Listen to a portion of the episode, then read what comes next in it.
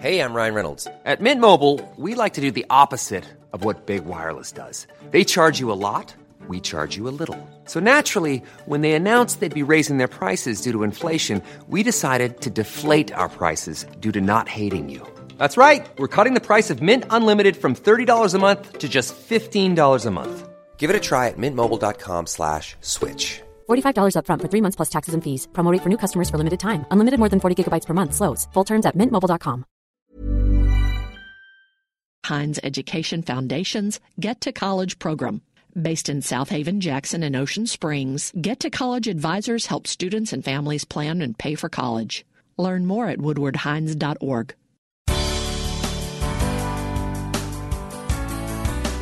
Good morning. It's 8:30 on Friday, March 22nd. I'm Karen Brown and this is Mississippi Edition on MPB Think Radio.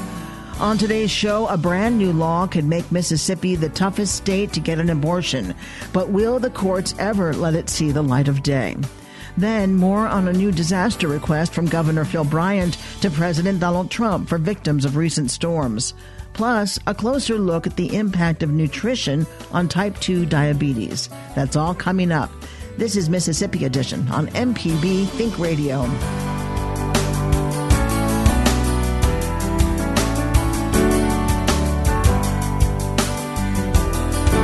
Mississippi's governor has signed into law one of the most restrictive abortion bills in the country.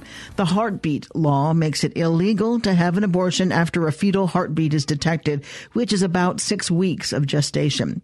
After the signing ceremony, Republican Governor Phil Bryant talks about the new law and whether he thinks it will end up in court. If they do not believe in the sanctity of life, those that are in organizations uh, like Planned Parenthood, uh, we will have to fight that fight. But it, it is worth it. Uh, I think the Attorney General will carry that fight uh, to the courts, as we will, uh, with uh, our support behind him and others that will be a part of this. But it, I have been sued over everything from balancing the budget to fighting for the right to life. So we will go to court and, and defend our beliefs. Laura Durant is president of Pro Life Mississippi. She tells our Desare Frazier she's grateful for everyone who worked on the bill this legislative session. And we're just thankful that they have that uh, initiative. They have given that initiative to save the life of uh, babies and to also um, protect the mom, just as the governor said.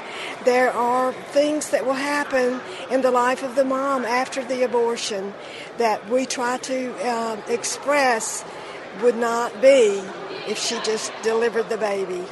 Have you been lobbying for this bill? Not lobbying as such, no. I don't do that. But certainly praying that um, it would pass and that the right would be done. People who feel that um, abortion should not be the decision of government in the sense that uh, legislation should not block a federal law that makes it legal. What are your thoughts about that? I really think that um, the real question is does the mother really have the choice to take the life of a, a human being? Uh, as far as the govern- government, I believe they are trying to fight for all of us and our freedom, freedom of speech, uh, just the freedom to breathe life.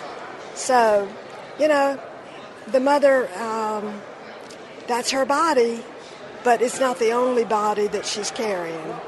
So the mother should have the child, even though it may not be in her best interest, maybe emotionally, financially, or whatever the decision is that she wants to make regarding that? As Pro Life Mississippi, we are here in the state of Mississippi to help that mom. We help them financially, we help them with food, we help them with utility bills until they get on their feet. So there are many uh, Mississippi has many outlets to help that mom, and we will adopt it. We tell them every day, let us adopt your baby and would love to. We have people, uh, so to speak, in line to adopt children, and we just feel it's a God given gift and we need to protect it.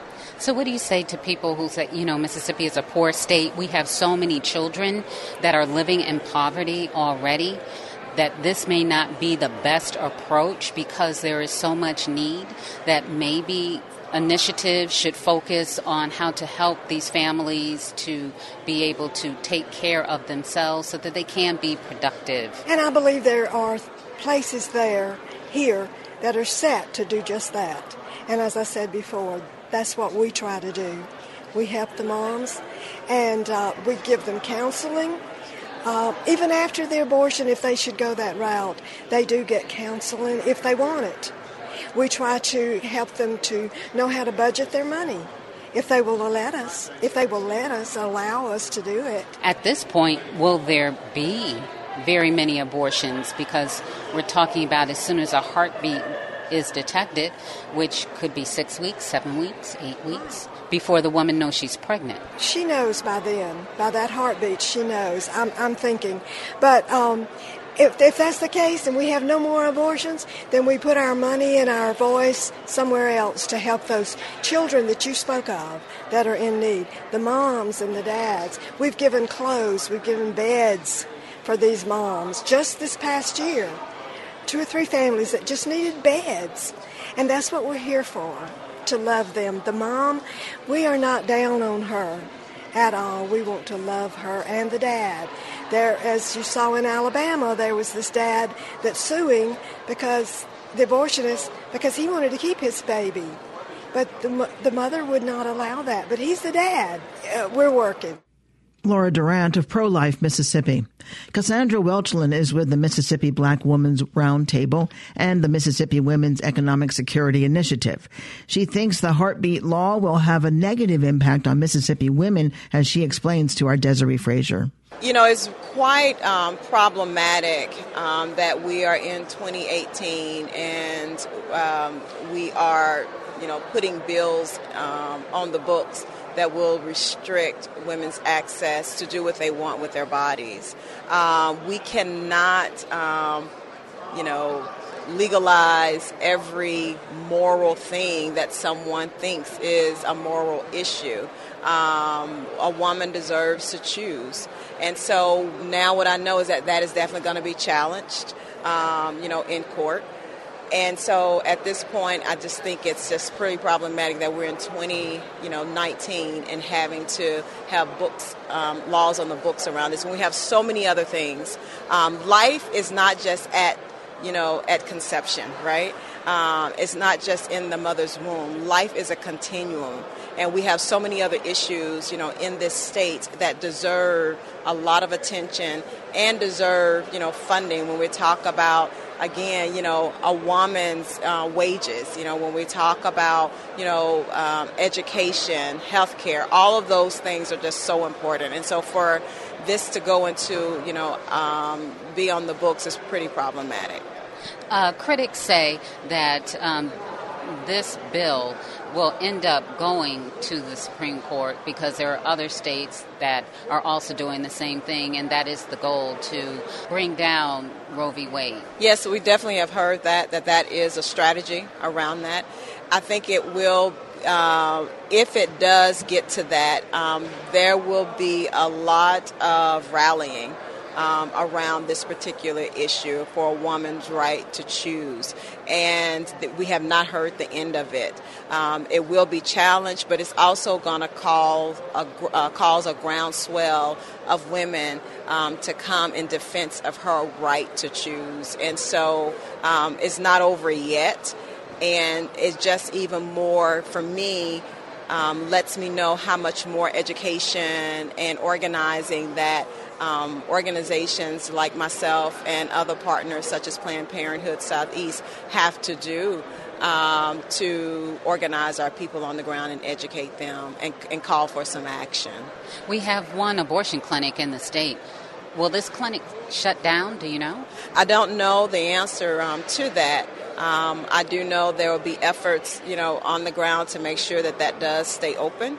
Uh, we do not want um, archaic kinds of problems to happen where a woman, one, uh, begin to perform, you know, um, have situations where she then puts her life in jeopardy because she's doing unsafe abortions or um, where a woman has to go miles and miles and miles out, outside of, you know, Mississippi to get what she needs. Now, we already know that this is, you know, a barrier. You know, money is a barrier and having to travel to get the services that she needs, you know, is problematic. So um, there's going to be a lot of, you know, organizing um, around this particular issue, but we just hope that people will pay attention to that and begin to speak up on both sides of the aisle, not just, you know, women who believe in the right to choose, but also pro life women as well because we know this is a very difficult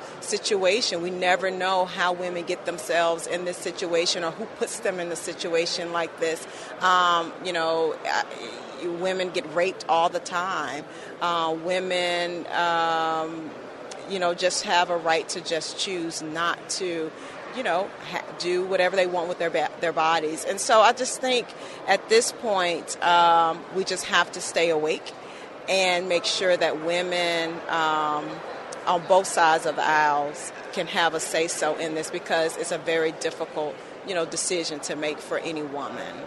Cassandra Welchlin with MPB's Desare Frazier.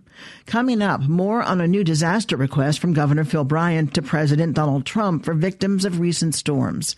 This is Mississippi Edition on MPB Think Radio.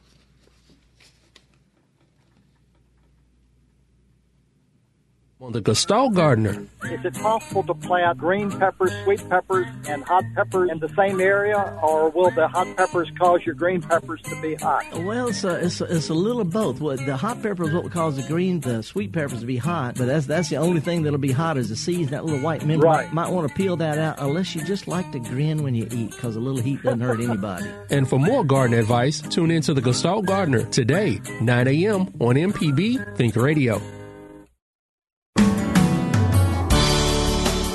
This is Mississippi Edition on MPB Think Radio. I'm Karen Brown. Governor Phil Bryant is asking for a federal disaster declaration to help Mississippians affected by weeks of flooding. It's the second such declaration the governor has requested since the start of 2019. The first followed a series of tornadoes that crossed the state in February. Governor Bryant talked about Mississippi's disaster response so far this year. Uh, tornadoes that have occurred uh, causing great damage throughout the state of Mississippi, particularly more people are familiar with Columbus than other areas, but there were other areas that had been damaged. Some 1,000 homes had been affected um, and have been affected, and, and 300 destroyed. Uh, now we're moving into a time that began uh, on or about the 19th of February when heavy rains moved into the state and we began to see flooding uh, and uh, rivers rising. This has become uh, a, a situation now that we are looking at over 500,000 acres uh, that, w- uh, that is currently underwater in the Mississippi Delta. Uh, not only destructions of property that is ongoing there because of the flooding, but an agricultural disaster that is in the making. The governor says his latest request is on the way to Washington now. I will tell you that the first um, uh, order of emergency uh, declaring a, a, state of emergency uh, occurred on the 26th of February following the tornadoes that occurred throughout 54 counties uh, in the state of Mississippi with some damage. 54 of the 82. Uh, we requested that federal disaster area by a letter to the President of the United States on the 14th of February uh, due to those December storms. Uh, later, again, uh, on the February 26th declaration, uh, we have uh, worked carefully with MEMA to uh, try to assess the damage. As I said early, 54 of the 82 counties with some damage to it. So, a short time ago, I signed another request for a federal declaration of disaster from the President of the United States. that request went out today to the President. Uh, and we expect to hear uh, from them uh, very soon about that uh, for relief in and around the flooded areas. We will have additional information we will be able to uh, furnish to the President and to FEMA uh, after some of the water has gone down. Quite honestly, it is impossible just now for our personnel to get into the flooded area to determine the exact amount of the damage.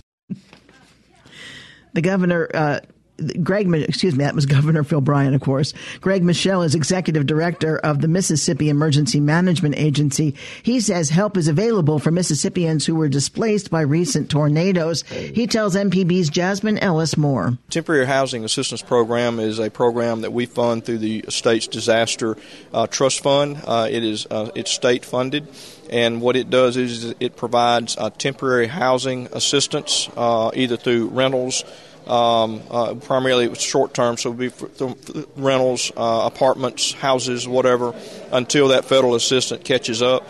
So uh, once that federal assistant kicks in, then then the federal money pays and the state will stop. But it's a it's it's designed to you know people that have been um, displaced from their homes due to you know whether it be tornadoes or flooding until their homes are repaired or they find another property, then we help them through that period of time. And how long do people have for this application process? I know it opens tomorrow, which is Friday. Right, it opens tomorrow. It's going to be open uh, for a period of about 10 days, I believe.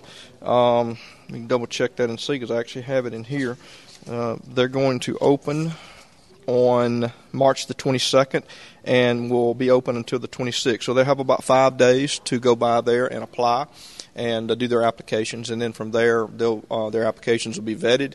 Um, they'll be given all the instructions about what they'll need to provide, and it's uh, it's renewable every 30 days. How many people are you anticipating who will be uh, needing your assistance with temporary housing? So, for planning purposes, based on the damage assessments that we've completed thus far, and that does not include some of the homes that we cannot get into, uh, but there's about somewhere in the neighborhood of about 300 homes that would have fit the categories for that. So, um, you know, around 300. And we certainly know that everyone will not, uh, you know, a lot of people have staying with family or friends or they've made arrangements on their own. But, um, you know, we don't expect that many, but there is certainly a large, a large uh, uh, number of people that would, would be eligible. How long will this temporary housing last for people who are selected to stay in that temporary housing? So the housing would be they'd be eligible for that through the period of the uh, of the declaration, and again it would just depend on how long it would take for their homes to be repaired and be able to go back. So it just it just it's based on a case by case basis. What can people do to help those who are in need? Well, I think the first thing is is that you know let's identify what those needs are. Um, there are a lot of people that have already come uh, forward, obviously to provide uh, food, clothing. You know, the first priority is to always make sure we got shelter shelter for everyone. And then do those people have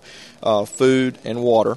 And do they have clothing? So those are the basic needs we want to address first. And then from there, uh, the local emergency management agencies continue to communicate and be active in their communities to identify any other unmet needs. And that's where my agency kind of comes in, is when there are uh, unmet needs in those communities, then we help to resource those things either through my standard emergency support functions or through nonprofits like Red Cross, United Way, uh, or any of those other uh, nonprofits that, that are out there for these particular purposes.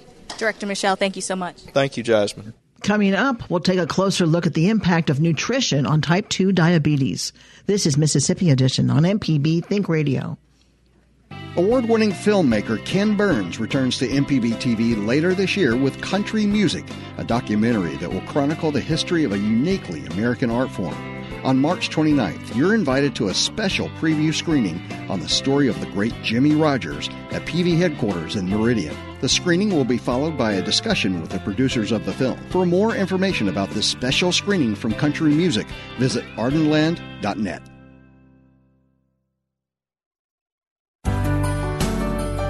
This is Mississippi Edition on MPB Think Radio. I'm Karen Brown. Mississippi's rate of type 2 diabetes is second in the nation behind only West Virginia. But Mississippians with the disease don't have to resign themselves to a life of drugs and insulin shots. That's according to registered dietitian and certified diabetes educator Kathy Warwick. Warwick represents the Mississippi Academy of Nutrition and Dietetics. In this National Nutrition Month conversation, she talks about how diabetics can use food as a tool. Carbohydrate is the nutrient in our food that when we get it completely digested turns into glucose so it is the one that most affects our blood sugar levels and we in the south have a very carbohydrate rich diet. You know we love our black eyed peas and butter beans and corn and cornbread and and rice and potatoes. And and those are staples in the South. But and they're not off the menu when you have diabetes, but you have to be aware of how much of those you eat, you know, the portion size, and then think in terms of a small quarter of your plate having the starch piece and the other half of the plate being full of those colorful vegetables like the the green and yellow and orange, the carrots and squash and zucchini and okra and tomatoes which are all part of our good southern diet as well, but more of the the the fiber rich uh, leafy type vegetables or crunchy type vegetables and and just being careful about our portions of those starchy vegetables. What is the worst thing about having diabetes? What are the health hazards? You know, diabetes doesn't cause anything drastically wrong with you if you keep your blood sugar in good control. I think that's the message.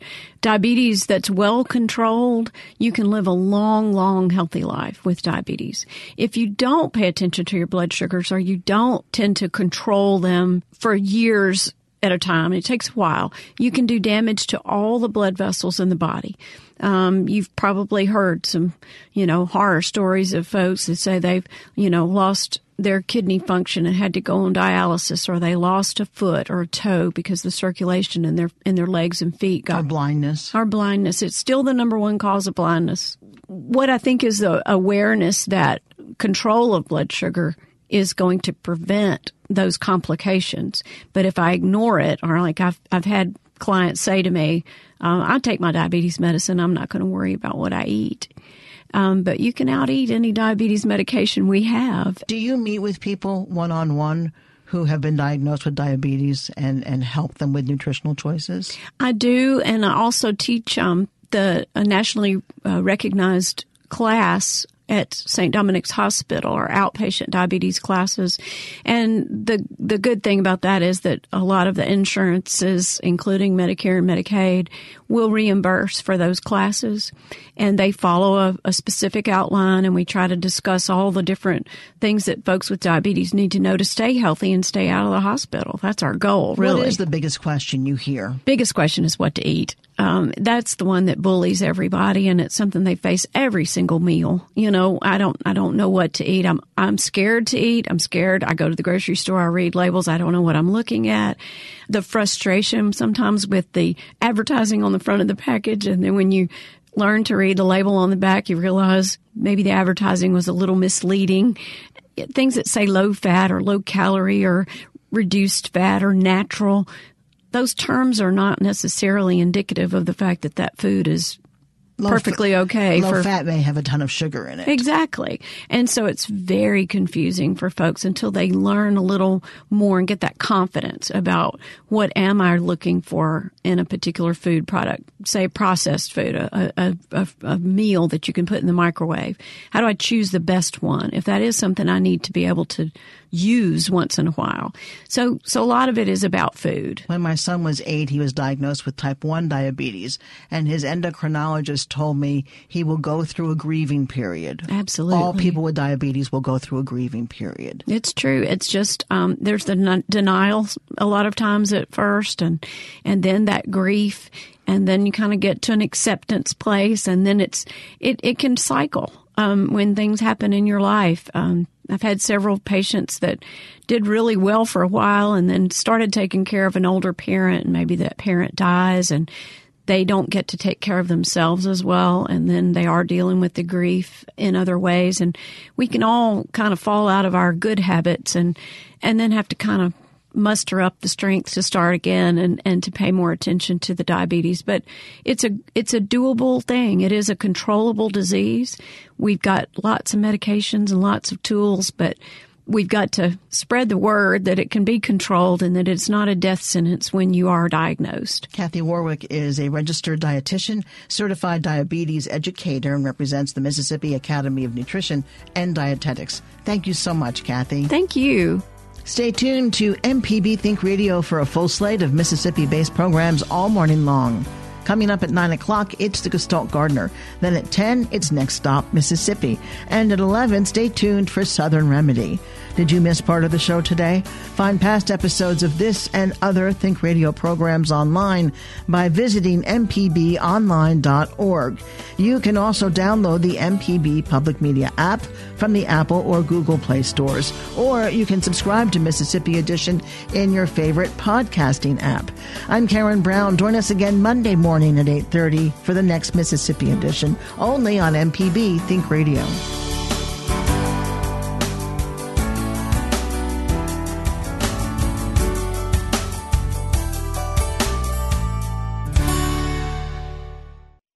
Support for MPB comes from the Woodward Hines Education Foundation, committed to helping more Mississippians obtain post secondary credentials, college certificates, and degrees that lead to employment. More information about Woodward Hines Education Foundation